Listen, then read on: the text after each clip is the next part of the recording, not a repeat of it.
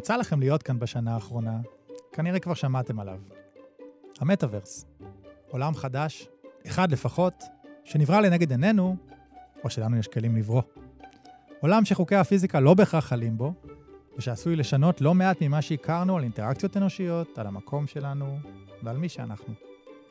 ברוכים הבאים לפרק חדש בסדרת הפודקאסטים החדשנים של דה-מרקר לייבלס, בשיתוף אוניברסיטת אריאל. ושלום לדוקטור נילי שטיינפלד מבית הספר לתקשורת באריאל, ולגלעד תלמון, מנכ"ל תטאווי. אז גלעד, עוד לפני ש-עשרים עשרים ושתיים נפתחה, כבר נהיה די ברור מה יהיה הבאזוורד שלה. מה זה מטאברס? אז יש כל מיני הגדרות למה זה מטאברס. עכשיו גם פייסבוק ככה עשתה המון רעש עם ההגדרה שלה, אבל זה לא... אתה מתכוון מטא. מטה, סליחה. צריך להתרגל. אכן, כן, צריך להתרגל. מטה עשתה הגדרה עם הגדרה שלה, וככה נכסה גם את השם. לפחות הצורה שאנחנו מסתכלים על זה, זה בתור איזושהי אבולוציה של האינטרנט, למקום בו המחשוב עובר רק ממסכים שטוחים, לאיזשהו שילוב שמתחיל, נניח, בעולם שסביבנו, במה שנקרא מציאות רבודה, איי אר, לתוך מסכים שטוחים, אבל בסביבות תלת-ממדיות, אם אנחנו מדברים על כל מיני דברים כמו רובלוקס, או אזורים תלת-ממדיים רבים מאוד שמתפתחים באינטרנט, ועד בסוף גם לחוויות שהן חוויות וי אריות. אבל מטא, בגלל אינטרסים שלה, היא מאוד דוחפת את זה לכיוון של וי אר, כנראה שאיזשהו חלק משלם הרבה הרבה יותר רחב. רק נחדד את המושגים שאמרת, איי אר, מציאות רבודה, זה לקחת את המציאות כמו שהיא אנדנסם, להוסיף לרכיבים, ולעומת זאת, מציאות מדומה, זה לחלוטין... להיכנס לעולם וירטואלי מוחלט. מציאות רבודה, הרעיון הוא שאתה יכול לשים שכבות מידע למציאות הקיימת. הדוגמה הכי מוצלחת שאני מכיר עכשיו לפחות, זה מה שגוגל עושה עם הניווט ב-איי אר. אפשר היום להרים את הטלפון, הטלפון מזדהה דרך המצלמה לאיפה אתה נמצא, ואז ממש מוליך אותך ברחובות. אבל שתגיד פוקימון. פוקימון גו הוא משחק, הוא אחלה, בדיוק הבת הקטנה שלי התחילה לשחק בו, אני מודה שלא ידעתי שהוא עדיין קיים, אז עכשיו... זהו, זה היה מין טרנד כזה שקצת דאח. אז כבר כמה עשורים זה כיוון שהוא לא רק חומר טוב למדע בדיוני, ונגיד שהמושג הזה, מטאברס, טבע אותו ניל סטיבנסון בדיוק לפני שלושים שנה, כשהוא כתב את סנואו קראש, רומן מדבי, אבל זה באמת מתקדם, אנחנו זוכרים את Second Life מתחילת המילניום, ולא חסר עוד דוגמאות, אבל הפעם נדמה שזה אחרת בכל זאת, שזה אוטוטו קורה, אז למה עכשיו? כנראה שהבשיל איזה משהו ש, שגורם לזה, ו, וגם מעניין לדעת האם, האם אתה רואה כאן קפיצה של ממש, רבולוציה או אבולוציה. אז אני חושב שאנחנו באיזשהו רגע של קפיצה בתוך האבולוציה, זה ממש אבולוציה, כמו שאתה אומר, מדברים על זה כבר המון זמן, מפתחים לזה טכנולוגיה כבר הרבה זמן, אני זוכר שאת ה-וי אר, את המציאות המדומה הראשונה שניסיתי, עשיתי בכיכר רבין, עד זה עוד היה כיכר מלכי ישראל, ואני הייתי איפשהו בין כנראה סביב עשר, באיזה משחק, היה שם איזה מין ארקייד כזה, אבל קרו כמה דברים בשנים האחרונות שמאוד העיצו את זה. גם בגלל שימושים ביטחוניים ותעשייתיים, התחילו להתעסק הרבה מאוד במציאות גם רבודה וגם מדומה להדרכה. גם התקשורת מאוד מאוד השתפרה, והתקשורת מאפשרת להעביר כמויות מאוד גדולות של מידע שנדרשות אם אתה רוצה לעבור לעולם תלת-מימדי. זה הרבה יותר מידע מאשר סתם להעביר תוכן דו-מימדי. גם החברות עצמן, חברות הגיימינג, ראו שיש בזה עסק שהוא מאוד מאוד מכניס. אנשים מעדיפים, וזה זה מאוד בולט בשנים האחרונות, להסתובב בסביבות תלת-מימדיות, ואפילו לנהל שם את ה, מה שפעם, בייחוד הג'נריישן זי, את כל החיים החברתיים שלהם, האונליין, מכמה סיבות, אבל בין היתר, כי זה מאפשר יצירתיות הרבה יותר גדולה, וזה גם מאפשר חיבור שהוא הרבה יותר טבעי. בסוף אנחנו חיים בעולם שהוא עולם תלת-מימדי, לא עולם דו-מימדי. אז, אז יש כמה טרנדים, גם טכנולוגיים, גם חברתיים שמובילים לשם. מה שמאוד העיץ את זה בשנים האחרונות, זה בין היתר קוביד, אנחנו כולנו נתקענו בבית. ואז הרבה מהדברים שהיו זמינים קודם והתעסקו בהם בין לבין, פתאום נהפכו להיות משהו שאולי מתעסקים כל הזמן. כן. אז, אז מדברים הרבה, למשל במטא, על, על, על הווב שלוש. זאת אומרת, קח את מה שאמרת במילים יותר פשוטות, אנחנו לא מסתכלים על האינטרנט, על הרשת, על האפליקציות שלנו מבחוץ, אלא ממש נתמאים לתוכן, זאת אומרת, כמו הסיפור שאינו נגמר, אנחנו חלק מהסיפור, אנחנו הטוויסט בעלילה, ואנחנו שם, אנחנו ממש בפנים, ואולי זה גם הזדמנות לדף או דפדפן חדש, ולבנות האינטרנט כמו שחלמנו אותו, רשת פתוחה, נגישה, שוויונית, בטוחה, עד כמה זה חלומות באספמיה? זו שאלה קשה, שעלולה לסבך אותי עם הרבה מאוד חברות גדולות. הבעיה היא שבגלל... בשביל זה אנחנו כאן. כן, אז... הבעיה בכל הדבר הזה שמשהו שהוא עתיר משאבים ועתיר טכנולוגיה. בגלל שהוא עתיר משאבים ועתיר טכנולוגיה, מאוד בולטת ההפרדה בין חברות שרואות את זה באמת כמשהו שיותר מבוזר. מי שמדבר על זה המון זה טים סוויני של Unreal Engine, והוא גם נכנס למלחמות נגד גם גוגל וגם אפל בנושא. בניסיון באמת, ואנחנו גם רואים, אנחנו עובדים איתם, ובאמת מסתכלים על משהו שהוא פתוח ומאוד רחב. זאת אומרת, יש להם גם אינטרס, הם בסוף מנוע, מנוע גרפי, והם רוצים שכמה שיותר ייצרו עליו, אבל, אבל הם באמת מנסים לייצר איזושהי שיתופיות. מי שבגל הזה זה גם מייקרוסופט, מייקרוסופט שרואה בעצמה איזשהו מין גוף שמספק תשתיות, בונה המון תשתיות ומאוד מאוד מעודדת חברות להיכנס פנימה. מהצד השני יש לך את אפל, שאולי הכי חזקה בלייצר את האקוסיסטם המבודל של עצמה, A to Z, שמצד אחד באמת יותר טוב מבחינת ביטחון ושליטה, אבל מצד שני אומר שהיא מכתיבה כל מה שקורה שם, ופייסבוק שהולכת מאוד חזק כדי לנסות להיות אפל שתיים. וגוגל שנמצאת איפשהו באמצע, ועוד לא לגמרי החליטה, לפחות למיטב ידיעתי, לאיזה כיוון היא הולכת בכל האזור הזה, ובודקים כל הכיוונים שונים. לפחות הערכה שלי, בגלל המשאבים המאוד מאוד גדולים שנדרשים להשקעה בנושא הזה, בהתחלה נראה קונסולידציה, ואז לאט לאט זה ייפתח יותר. פשוט כי עוד פעם, תסתכלו, אפילו מייקרוסופט שמצד אחד בונה תשתיות ובאמת באמת רואה בזה משהו מאמץ מבוזר, מצד שני קונה את כל סטודיו משחקים שיכולה להניח עליו את הידיים. אז בואו נצרף פה לנקודה, בנקודה הזו נצרף את נילי, ולך גם יש קצת הסבר אחר, אני מבין, לווב שלוש, את טוענת שיש פה קצת גניבה ספרותית מצד הצוקרברגים למיניהם, ובכלל לך את רואה את הדברים האלה, זאת אומרת, את, את אותו חלום של אינטרנט פתוח, בטוח ו- ו- ו- ו- ושוויוני ש- שיצגנו. כן, אז זהו, אז אני באמת, בגלל שאני מגיעה מהאקדמיה, אז אין לי בעיה להסתכסך עם החברות הגדולות. אני חושבת שצוקרברג עושה פה מהלך מדהים, של ניחוס של מושגים, והמצאה מחדש של עולם שהוא כאילו חשב עליו ככה בשנים האחרונות. אוקיי. במובן הזה אנחנו באמת רואים פתאום שהמטאוורס הופך להיות העולם של פייסבוק, שאנחנו מכירים את המושג הזה הרבה לפני. אגב, אני רק אכניס פאנ פקט כזה, הקסדה הראשונה, קסדת ה-וי אר הראשונה, אלף תשע מאות שישים ושבע. שישים ושבע. אלף תשע מאות שישים ושבע. Okay. היא הייתה כל כך כבדה וכל כך uh, עתיקה, שהיו צריכים לתלות אותה מהקיר כדי שהיא לא תמחוץ את מי שמחזיק אותה. אני, אבל זה אני, לא דבר חדש. אני שמעתי הרצאה מעניינת, נדמה לי של מייקרוסופט, שבעצם העולם הווירטואלי הראשון היה במסעות הצלב. זאת אומרת, הם אמרו, כאילו, הם, מי שלא יכל לעלות לארץ הקודש, בעצם עשה את זה בצורה וירטואלית, וכאילו עשה את המסע. וזה ההתחלה של ה, של ה-virtual reality. נכון, היכול באמת שלנו ככה לחשוב, להכניס את עצמנו לעולמות כאלו בכלל, הייתה, הייתה תמיד.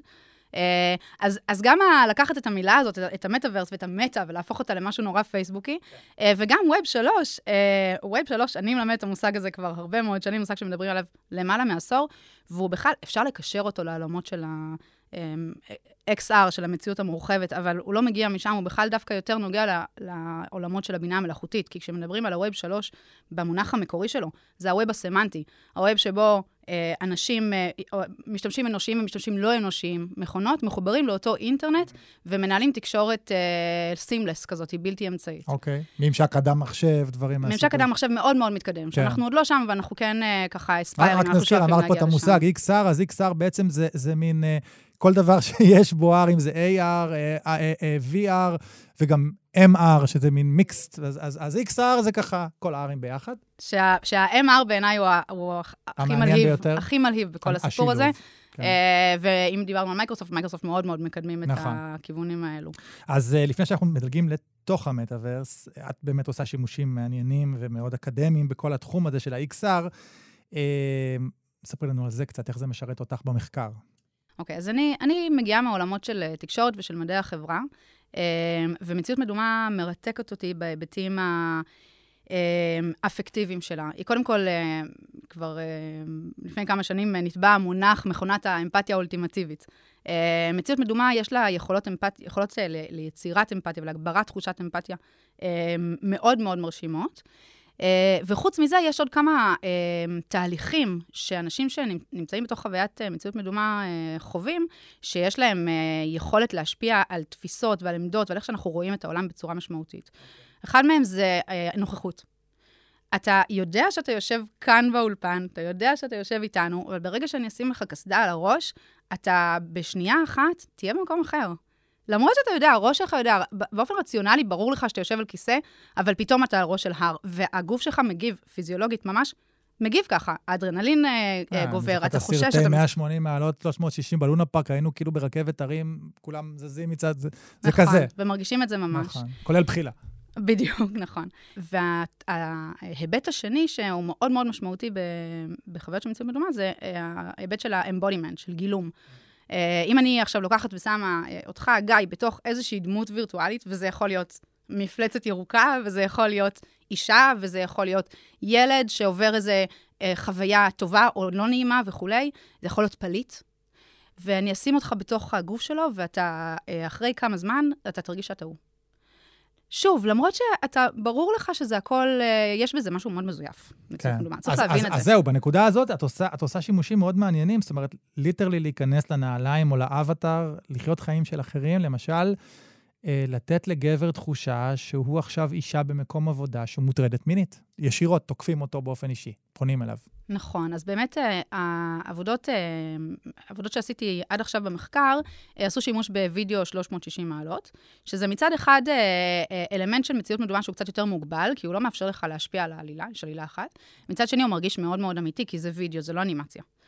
ורציתי לקחת אנשים בדיוק לנקודה הזאת, שבה הם שומעים על עדות או סיפור, במסגרת ככה כל הסיפורי מיטו שאנשים נחשפו אליהם, ואומרים, אה, כאילו, יכול להיות שהייתי מפרש את זה אחרת, אולי היא קצת מגזימה, אולי זה, בסך הכל רק רצו להחמיא לה, ולקחנו ויצרנו תסריט, לקחתי עדויות של נשים מקבוצת פייסבוק, מאחת מתוך אחת, קבוצת פייסבוק שמפרסמת עדויות, לקחתי עדויות מאוד מאוד עדינות, ויצרתי תסריט, וצילמתי את התסריט מנקודת המבט של העובדת.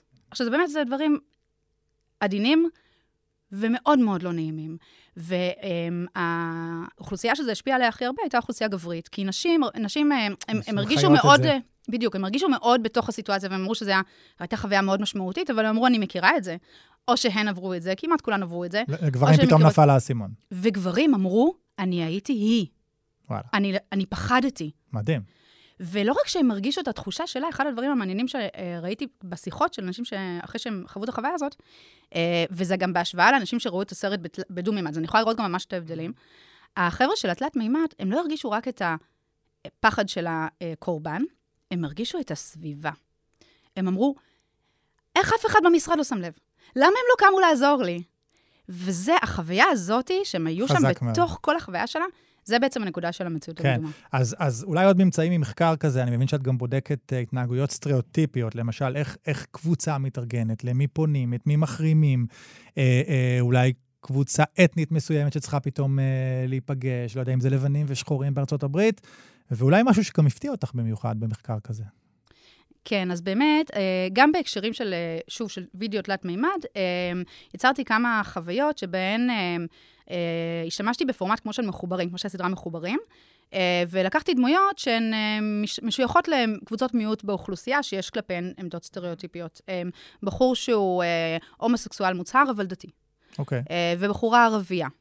וביקשתי מהם לעשות uh, מחוברים עם מצלמה שלוש מאות שישים, לא פשוט נתתי להם לצלם את החיים שלהם, וקצת לדבר גם על, ה- על הקונפליקט הזהותי שלהם, איך זה להיות ערבייה בישראל, איך זה להיות בחור שהוא גם הומוסקסואל וגם דתי, וצריך איכשהו לגשר בין העולמות האלו. אז הוא מספר את הסיפור, ואת אחרי זה בעצם מלבישה את, את, אותו, את אותו וידאו תלת-ממדי על, ו- על, אני, על, אני, על משתתפים אחרים. אני נותנת לאנשים כן. בעצם לשים את הקסדה, ואז הם יושבים איתו בסלון, כשהוא מספר להם את הסיפור Aha. שלו. הם לא רק צופים באיזה סרט, הם יושבים איתו.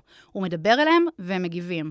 ו- וראיתי אחר כך שבאמת תחושת הנוכחות, שבדיוק המקום הזה שאני הייתי שם איתו, והוא דיבר אליי, okay. אה, היא הייתה מה שמסביר באמת שינוי בעמדות. וספציפית גם בעמדות שהוא מדבר עליהן בסרט, כלומר, אנשים הקשיבו לו כי הם ישבו איתו בחדר. ובהיבט אחר, מאמן אותי גם בהקשר הקבוצתי. אם אני לוקחת קבוצה של אנשים, מבקש מהם לשחק באיזשהו משחק, או להיות באיזושהי סיטואציה שבה הם צריכים, למשל, לדון ביניהם או לשתף פעולה, ואני מבשה להם אבטרים שונים. עכשיו יש לי אבטרים של אנשים שחורים ואנשים לבנים. אני מכניסה אנשים שלבושים כמו מוסלמים, ונשים מול גברים. אז עכשיו אני בודקת גם באמצעים של בינה מלאכותית, שיודעת ממש לנתח את ההתנהגויות של אנשים בתוך מרחב וירטואלי, האם אני יכולה לראות שיש איזושהי הטיה באופן שבו אנשים משתפים פעולה אחד עם השני? ורואים, יש. וכן, ועכשיו אני עכשיו מתחילה לנצח את האמצעים, ומצאים ראשוניים מראים שאפילו שזה אבטר, אפילו שזה עדיין. אנימציה, אנשים מרגישים, מתנהגים בצורה מאוד דומה שמחקה התנהגויות במרחב הפיזי. מהמם. ומטריד. אז גלעד, אנחנו מדברים גם אצלכם, לא על משהו רק עתידני, הרבה מזה קורה כאן ועכשיו. תן לנו ככה כמה טעימות מאלמנטים שפיתחתם, פיתוחים, אולי שיתופי פעולה שכבר אפשר לספר, כיוונים מעניינים להמשך, ומה בעצם אתם עושים במשרד? המון דברים, אבל קודם להתחבר למה שאמרת, אנחנו עשינו איזשהו פרויקט של הנצחה של עדויות של ניצולי שואה, באמת במציאות מדומה, ובמציאות רבודה, זאת אומרת, אפשר גם לראות את זה דרך הפלאפון בפורמט קצר יותר, סתם בן אדם פתאום מופיע אצלך בסלון, או ספציפית זה היה אצל תלמידים בכיתה, אצלהם בכיתה, וגם במציאות מדומה מלא. התגובות של התלמידים היו מדהימות, כי זה מייצר באמת את התחושה שהבן אדם שם, זאת אומרת, תחושה כזאת של נוכחות, וזה זה, זה מין שיח שהוא הרבה יותר אה, אינטימי ו- ויותר, נניח יותר טבעי, הוא עדיין לא טבעי, אבל זה מין זיוף כזה שהמוח יודע לאכול ממש טוב. הוא, זה מסתדר לחושים כן. שלנו הרבה יותר. אני מבין שהדמויות אצלכם על הציר הזה שבין אה, קריקטוריסטי לריאליסטי, הוא, הוא יחסית נוטה לריאליסטי, זאת אומרת, זה ממש... אז אנחנו מאוד מאוד מוכווני ריאליסטי. אנחנו חיים בציר הזה, אם, אם דיברנו קודם על הציר של המפלצת הירוקה, ואיפשהו בצד שני יש אותי כאותי, מין, לא יודע, Second Life כזה לצורך העניין. כן. אנחנו חיים על ה, מהציר המציאותי, עד נניח לעני, אבל עם כל מיני אוגמנטציות, עם כל מיני אה, שינויים. שאני מוסיף לעצמי כנפיים, אני יכול להחליף עכשיו חליפה, כי נלך להופעה של, לא יודע מה, ניל נז לצורך העניין ברוב. אבל עדיין הבסיס הוא אתה. אבל עדיין הבסיס הוא אתה. זה לא איזה דמות קריקטוריסטית סטייל, מה שבאמת ראינו בפייסבוק. בדיוק, לא, לא. הבסיס הוא אתה, והרעיון הוא באמת לאפשר לאנשים, וזה לא משנה בין אם הם אמנים מקצועיים, או הבת שלי לצורך העניין בת ה-חמש עשרה, להכניס את עצמם עם התנועות של עצמם, או את הרגעים מהחיים שלהם לצורך העניין, לתוך עולמות וירטואליים. אז מעכשיו אנחנו מדברים עם כמה אמנים על לייצר להם הופעות בתוך עולמות וירטואליים, שזה הם עצמם, לא כמו שעשו טראביס סקוט בפורטנייט, שזה מדמויות משחקיות, אלא ממש הם בפנים, בתלת מימד, כשאנשים נכנסים פנימה ויכולים גם, גם, זה גם משהו שהוא משחקי, אבל זה גם ממש הופעה במין עולם וירטואלי. ו- ומה בעצם הבידול שלכם כחברה? כאילו, איפה, איפה הקטש הטכנולוגי? א', היכולת לעשות את זה היא לא טריוויאלית. לעשות ואנחנו... את זה בצורה ריאלית וקרובה למציאות. ואנחנו באמת הלכנו למקום שבו, למרות עד כמה שאני לא אוהב את זה, כי זה מושג תחון, אנחנו מנסים לעשות דמוקרטיזציה, שזה לתת את זה לכולם. Mm. אז הסטאפ המקצועי שלנו היום הוא נייד, הוא יושב על טרייפודים, ואנחנו גם הלכנו וסרקנו את כל מכבי תל אביב אצלהם על המגרש, כשאת המצלמה האחרונה מיקמנו כשהם סיימו את האימון וזזנו את הסל. בסדר, okay. לא צריך את אותם חדרים עם uh, לפעמים מאות מצלמות uh, וגרין סקרין, וזה מין עולם הפקה מיוחד, אפשר לקחת את זה פחות או יותר לכל מקום, ואז זה uh, מאפשר להגדיל את ה... זאת אומרת, זה מוריד הרבה מאוד מהדרישות האופרטיביות, כי תחשבו, בייחוד שעובדים עם טלנט כזה, עם, לא יודע מה, טרוויס סקוט כזה, שהיה צריך לבוא, אז אתה מביא אותו, והזמן שלו מאוד יקר, וכשהוא בא... Uh, אני זוכר שזה מאוד הפתיע אותי בפעם הראשונה שעשינו כזה דבר, הם לא באים לבד, הם באים עם איזה מין אנטראז' שלם כזה, כמו בסרטים של מאפר ומפיק, ומישהי שאחראית על הסקריפט, ועוד איזה מתאם, כאילו זה, זה מין ערב רב של אנשים שבאים איתם, זה יוצר איזושהי בעיה אופרטיבית מאוד גדולה, אנחנו פשוט הולכים אליהם איפה שהם לא נמצאים, ומצד שני אנחנו עובדים ומשחררים, מתישהו לקראת סוף השנה, אפליקציה שתאפשר לעשות ולהפיק חוויות כאלה מכל פלאפון. והמודל הוא, הוא, הוא, זה מודל, זה דמי מנוי, זה, זה איזשהו, אמרת דמוקרטיזציה, אז לא, אנחנו, מה פה הסקייל? אנחנו, הסקייל, ה, ה, לפחות לפלאפון אנחנו מתכוונים, או המסע שאנחנו מכוונים אליו, הוא מין מסע כזה כמו של מיוזיקלי, כמו של אינסטגרם, בו אנחנו... שימוש חופשי. שימוש חופשי, אם יכול להיות שאיזה שהם מהכלים... יהיו כלים שהם פרימיום, או סביבות. אז זה בעצם פיצ'ר שאני לוקח אותו, בונה, ומעתיק אותו לאחת הסביבות המיועדות? אז למעשה, בגלל שעוד אין כזה כלי, אנחנו מכוונים למשהו שהוא היברידי. זאת אומרת, משהו שמצד אחד אני אוכל לייצר לעצמי עכשיו סרט שלי, ביחד עם הבת שלי, ביחד עם עוד שני חברים שלנו, שהם בכלל בארצות הברית, אבל כולנו ביחד על הירח משחקים פינג פונג.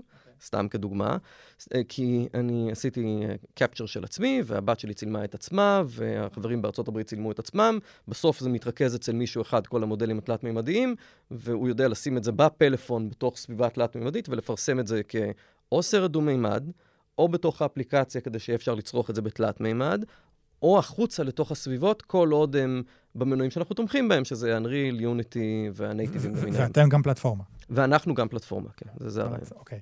אז קח אותי נגיד חמש, עשר שנים מהיום, כולנו חיים, נושמים מטאוורס. זאת אומרת, איך זה ייראה, מה נעשה שם, יקום אחד, כמה יקומים, איך נעבור ביניהם? תגרה קצת את הדמיון. אז שאלה מאוד מעניינת, היא נוגעת למה שקצת דיברנו קודם, על תהליכי הקונסולידציה ואיך נבנתה האינטרנט במקור.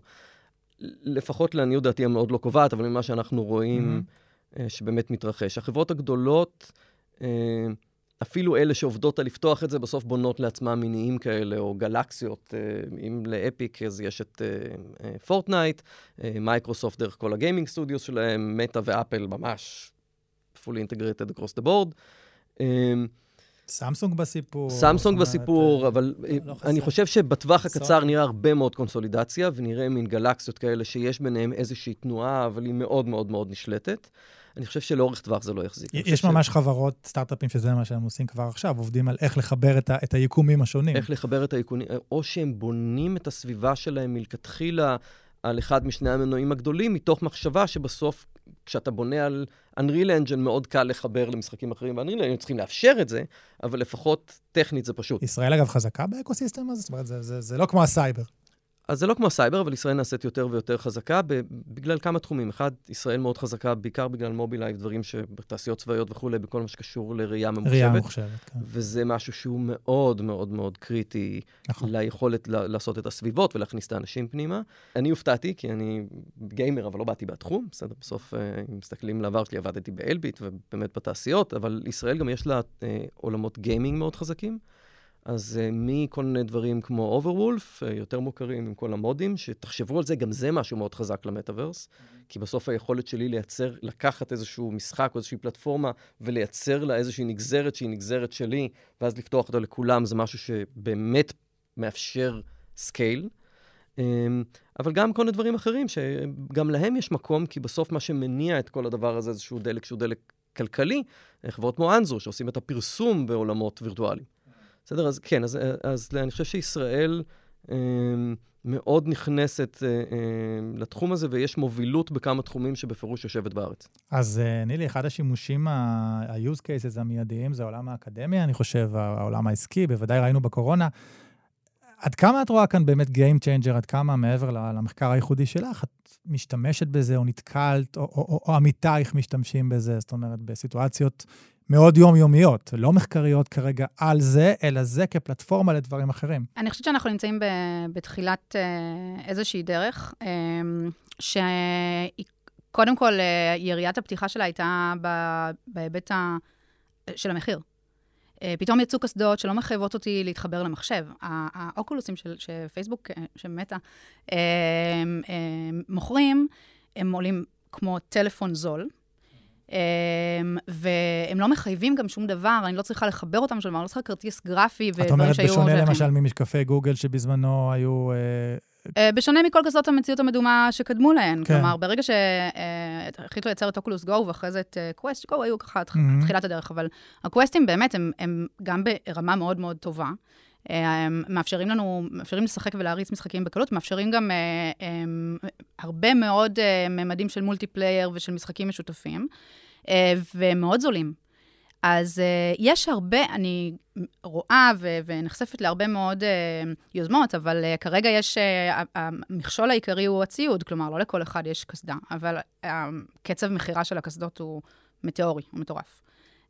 אז דבר אחד שאני בטח צופה שיקרה בשנים הקרובות, זה שפשוט יותר ויותר אנשים ירכשו קסדות כאלו, ואז יוזמות שכבר נבנות כרגע וקיימות, יוכלו גם לצאת לפועל. כנסים מקצועיים, שיעורים במציאות מדומה. אני תמיד אומרת לסטודנטים שלי, תחשבו, אם הקורונה הייתה מגיעה עשר שנים קדימה, ובמקום לעשות זום משמים עם המרצה מהבוקר עד הלילה. אבל זה קצת ביצה ותרנגולת, כי אם הקורונה הייתה מגיעה עשר שנים קדימה, יכול להיות שהיינו, לא, לא היינו כל כך מתקדמים במטאוורס, אני חושב שזה... נכון, אני חושבת שזה היה בוסט, אבל פייסבוק שמה כבר לפני, okay. כלומר, דיבר, יש להם עניין על... בסיפור הזה מ-אלפיים ושתים עשרה, כשהם קנו את אוקולוס. אז דיברת על מגבלת הציוד, אני חושב שיש פה עוד שאלה מעניינת אתית, אני יכול לחשוב על אלף ואחת שאלות שעולות בנושא הזה, והסתייגויות. ו- ומה שקצת מטריד, אפרופו מה שדיברנו על uh, Here we go again, שזה אותו אינטרנט שחלמנו ולא קרה, שלרגולטור אין פה שום סיכוי, זאת אומרת, המחוקקים לא באמת יבינו מה קורה, וכשהם יבינו זה כנראה יהיה מאוחר, כמו שאנחנו רואים שקצת קורה עכשיו. איזה סייגים לדעתך, היית אומרת לגלעד והחבר'ה, של, של לשים כבר עכשיו לעצמם, זאת אומרת, אולי גבולות שאסור לחצות, כי, כי לא יודע, רווח מול תועלת, נושא הפרטיות, אה, אה, אה, קווים אדומים שחשוב להטמיע כבר עכשיו, באפיון הראשוני. חשבתי על זה היום לא מעט. אני, יש מין תחושה של היסטוריה שחוזרת על עצמה, כאילו אנחנו יודעים, אנחנו כאילו רואים את תחילת הדרך, אנחנו יודעים לאן זה הולך. אנחנו רואים רעיון באמת מאוד מאוד יפה ו- ומאוד מבטיח, כשהמונופולים הגדולים, אותם מונופולים שעיצבו ושינו מאוד את הנתיב של האינטרנט, שמים את הידיים שלהם עליו כרגע. לפני שני עשורים בערך, נכנס המודל הזה של הפרימיום לאינטרנט. וזה היה אחת ההתפכחויות הגדולות, אני חושבת שהנאיביות של תחילת הדרך של האינטרנט. שילוב של שימוש חופשי, יחד עם... פרימיום זה אומר, אל תשלמו לנו, אתם תהיו המוצר שלנו. בדיוק, אל תשלמו, אנחנו רק רוצים את הדאטה שלכם. אם אתה לא משלם על המוצר, אתה המוצר. בדיוק. אני חושבת שמצד אחד, המשתמשים היום הם משתמשים אחרים, כלומר, החבר'ה שנכנסים למטאברס, הם אולי במידה מסוימת קצת יותר נבונים. חשדנים. וקצת יותר חשדנים, ואני גם רואה, למשל, בעיקר על הפלטפורמה, למשל, של אוקולוס, אין כמעט אפליקציות בחינם כאלה, תמורת הרשאות, תמורת הרשאות. והמודל אולי משתנה, ואני חושבת שבאמת המודל של הפרימיום עושה כל כך, כל כך רע לאינטרנט, שכדאי לזנוח אותו. אז, אז כן, אולי המשתמשים יהיו טיפה יותר חכמים. מושגים כמו privacy by design, לעצב מוצר עם מחשבה על פרטיות, שזה משהו שמייקרוסופט מאוד מאוד מקדמים, וככה זה ממש הדגל שלהם. זה גם, זה דברים שהיינו צריכים להשתפשף ולכאוב את הכאבים שלנו באינטרנט, בשביל להבין שצריך צריך להחשיב, להכניס מחשבה על אתיקה ועל מוסר ועל פרטיות, בלתי לתוך המוצר. כן. בדיוק, ואני מקווה שהחברות שמתעסקות בתחום... אז אני חייב לשאול את שניכם ככה לקראת סיום, וסליחה מראש על השמרנות, אני כזה, מה לעשות? כי אני, אני שומע את כל הדברים האלה, ואני חושב בעצם מה זה עושה, לאו דווקא לאנושות, אלא אולי לאנושיות. זאת אומרת, מה זה עושה לאינטראקציות בינינו? מה זה עושה ל- ל- ל- לטבע? כבר עכשיו אנחנו הרי נוסעים, וכל אחד uh, תקוע בתוך uh, מין קופסה, ו- אז, אז עוד יותר, כל אחד יבהה באיזה עולם, וישאר כמעט פיזית בעולם משלו. Uh, אז זה קצת נשמע לי כמו החומרים שמהם uh, עשויה כל דיסטופיה טובה, ויותר מזה, אני חושב באמת על ילד שעולה על מגדל ופורס כנפיים, כי במטאברס אולי הוא יכול, ו- ומנסה לעוף. אני, אני לא חושב שזה הולך לשם. אני, דווקא בגלל שזה מקרב אותך לחוויית תקשורת אמיתית, אז לא יודע, אני עוד פעם, אני יודע להעיד מהבנות שלי, זה לחלוטין לא... לא מתגם יצג של החוסר. לא מתגם יצג של שום דבר. אבל אני חושב שזה דווקא במידה מסוימת, בגלל שזה משהו שהוא הרבה יותר חברתי, ויש הרבה יותר מין תחושה של... נוכחות. אז א', זה, כשחוזרים ממה שדיברנו קודם, זה מאוד מוריד את השיח הרעיל. כאבא לשתי בנות, אחת בת עשר, אחת בת חמש עשרה, מה שהולך בוואטסאפים הוא פשוט מתחת לכל ביקורת. ו- ופה הם, אתה רואה שזה פחות. הם לא מעיזים לדבר ככה, באמת. ו- ו- זה, זה יפה לראות. מעניין. Uh, עוד פעם, אני מקווה שהבת שלי, אם תשמע את זה, לא, uh, will not hold it against me, בדיוק היה לה, לבת הגדולה, בת חמש עשרה, היא גיימרית כמו אבא שלה, התחילה לשחק עם חברים שלה... Uh, ריינבו סיקס, משחק יריות כזה של מולטיפלייר, ועברה איזו חוויה של בולינג. כל הסרבר שם, החברים שלה ולא חברים שלה, התלבשו על מי שעשה לה את זה, ואיפה אותו החוצה. זה הרבה יותר קל שאתה שם, ואתה שם בתוך קבוצה חברתית, בסדר, לא שאתה זר, וזה כבר עניין אחר, אבל... וזה משהו שהוא, לפחות עוד פעם, בהתנסות המאוד לא מייצגת שלי, הרבה יותר חריג במדיומים שהם מדיומים שהם הרבה יותר מורחקים, שהם רק טקסט. אבל זה, זה באמת בא גם למקום של השאלה ששאלת קודם, של איך אנחנו אה, עושים את ה-privacy by design, איך אנחנו עושים את הדואגים שהחוויות האלה יהיו חוויות יותר יותר מכילות, ובאמת למדנו הרבה דברים מהאינטרנט.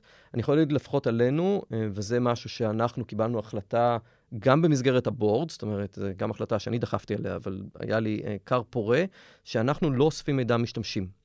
אתם עוברים מדו-מימד, ואני תמיד משגע אותי, אנשים שמוכנים ללכת לכל האפליקציות שעושות אותם צעירים וזקנים, ואז שולחים לאיזה מקום שהם לא מודעים, תמונת פול פרונטל מלאה, הרזולושן של הפנים שלהם, אבל אחרי זה לא רוצים לעשות דרכון ביומטרי. אז אנחנו החלטנו בהחלטת מכוון, שאנחנו לא אוספים מידע בכלל, שהוא מידע מזהה שמתחבר לאיזשהו משהו שהוא מידע וולומטרי. זאת אומרת, פייס רקוגנישן לא יהיה אצלכם? אנחנו לא אוספים את המידע. יש פייס רקוגנישן, אנחנו לא אוספים את המידע, אנחנו עוקבים אחרי דברים בפנים כדי לבנות את הפנים בצורה טובה יותר, זה לא נשמע... זה לא יהיה תועד, כן. בסדר? זה יוצר את המודל ואף. אז יש שם המון דברים כאלה שמצד אחד הופכים את החוויה למציאותית יותר, כי אני באמת חושב שזה דווקא יפעל נגד הילדים קופצים מגגות, כי זה ייתן איזושהי חוויה שחוויה משלימה. ומצד שני, באמת צריך להיזהר, כי הכניסה לעולמות וירטואליים, בייחוד ווב שלוש, מה שדיברנו, אני מסכים, כי ווב שלוש באמת בא במקום, במקור מאיך המכונה נכנסת יותר לשיח איתנו. תחשבו שמערבבים את זה עם דברים כמו המטה-היומן של אפיק, של אנשים שבאמת נראים כמו אנשים, אבל הם מכונה, הפוטנציאל לפרוד פה הוא מטורף. אז יש פה סיכונים לצד הרבה מאוד סיכויים, כמו בכל דבר. נילי, מילות uh, סיום? כן, אני רוצה להתחבר למה שגלעד אמר. אני חושבת שחשוב מאוד להבין, ואני אומרת את זה בתור נלהבת גדולה של, ה... של מציאות מדומה, ואני חושבת שיש פה דברים מדהימים, אבל צריך להבין שבשורה התחתונה מדובר במדיום הכי פייק שיש. זה הכל זיוף. זה הכל זיוף. אתה נכנס לעולם, שום דבר שם לא אמיתי. ו... ו... והוא נורא believable, נורא, נורא אמין. וזאת נקודה מסוכנת, ואנחנו כולנו צריכים לדעת, לעבוד נכון, לעבוד בדיוק כמו שגלעד מתאר, לחשוב על המשתמשים שלנו, ולחשוב על, מה, על, על האחריות שלנו כשאנחנו בונים את העולם הזה. ואני חושבת שאפליקציות כמו באמת, אפליקציות שמסייעת לנו ל, ל, לייצר אבטרים מהימנים אמיתיים, מאוד תוריד את הבולינג בתוך העולמות האלו, כי אתה רואה את התוצאה, אתה, אתה, אתה רואה בן אדם מול הפנים שלך, ומאוד מאוד תסייע. ועם זאת, אני כן צופה שזה ככה ילך לכל מיני כיוונים. גם באמת לכיוונים היותר מסוכנים, אני מקווה שאנחנו נדע... כחברה, ואולי גם באיזשהו שלב הרגולטור יתעורר וידע גם לקחת חלק. זה בטוח לא יקרה, אבל כן. לא, אבל אמרת, עולם לא אמיתי, אני טועה אם יש בכלל מושג כזה אמת, וזה כבר דיון אחר, וכמו שנאמר פעם, האינטרנט יקרב בין רחוקים וירחיק קרובים. אז זה מאוד קשור, אבל באמת ימים יגידו לאן זה ייקח אותנו, ולא רק לימים של ריחוק חברתי כפוי, אין ספק שיש פה משהו שהוא מגניב לחלוטין, אבל באמת צריך לדעת, לקחת אותו בערבון מוגבל וקצת להיזהר. אז דוקטור נילי שטיינפלד וגלעד תלמון, תודה רבה שלקחתם אותנו לסיבוב אוריינטציה במטאברס, ונתראה כבר שם, אני מניח. אבל עוד לפני כן, אני רוצה מאוד להזמין אתכם ואת הצופים והמאזינים שלנו לעוד פרקים בסדרה. אנחנו מדברים על הביג דאטה versus הזכות לפרטיות, נושא שעלה גם כאן, על רפואה עודפת, על הפקקים וגם על כלכלת העושר, באלף. אז חפשו אותנו בכל אפליקציות הפודקאסטים, החדשנים, ביי בינתיים.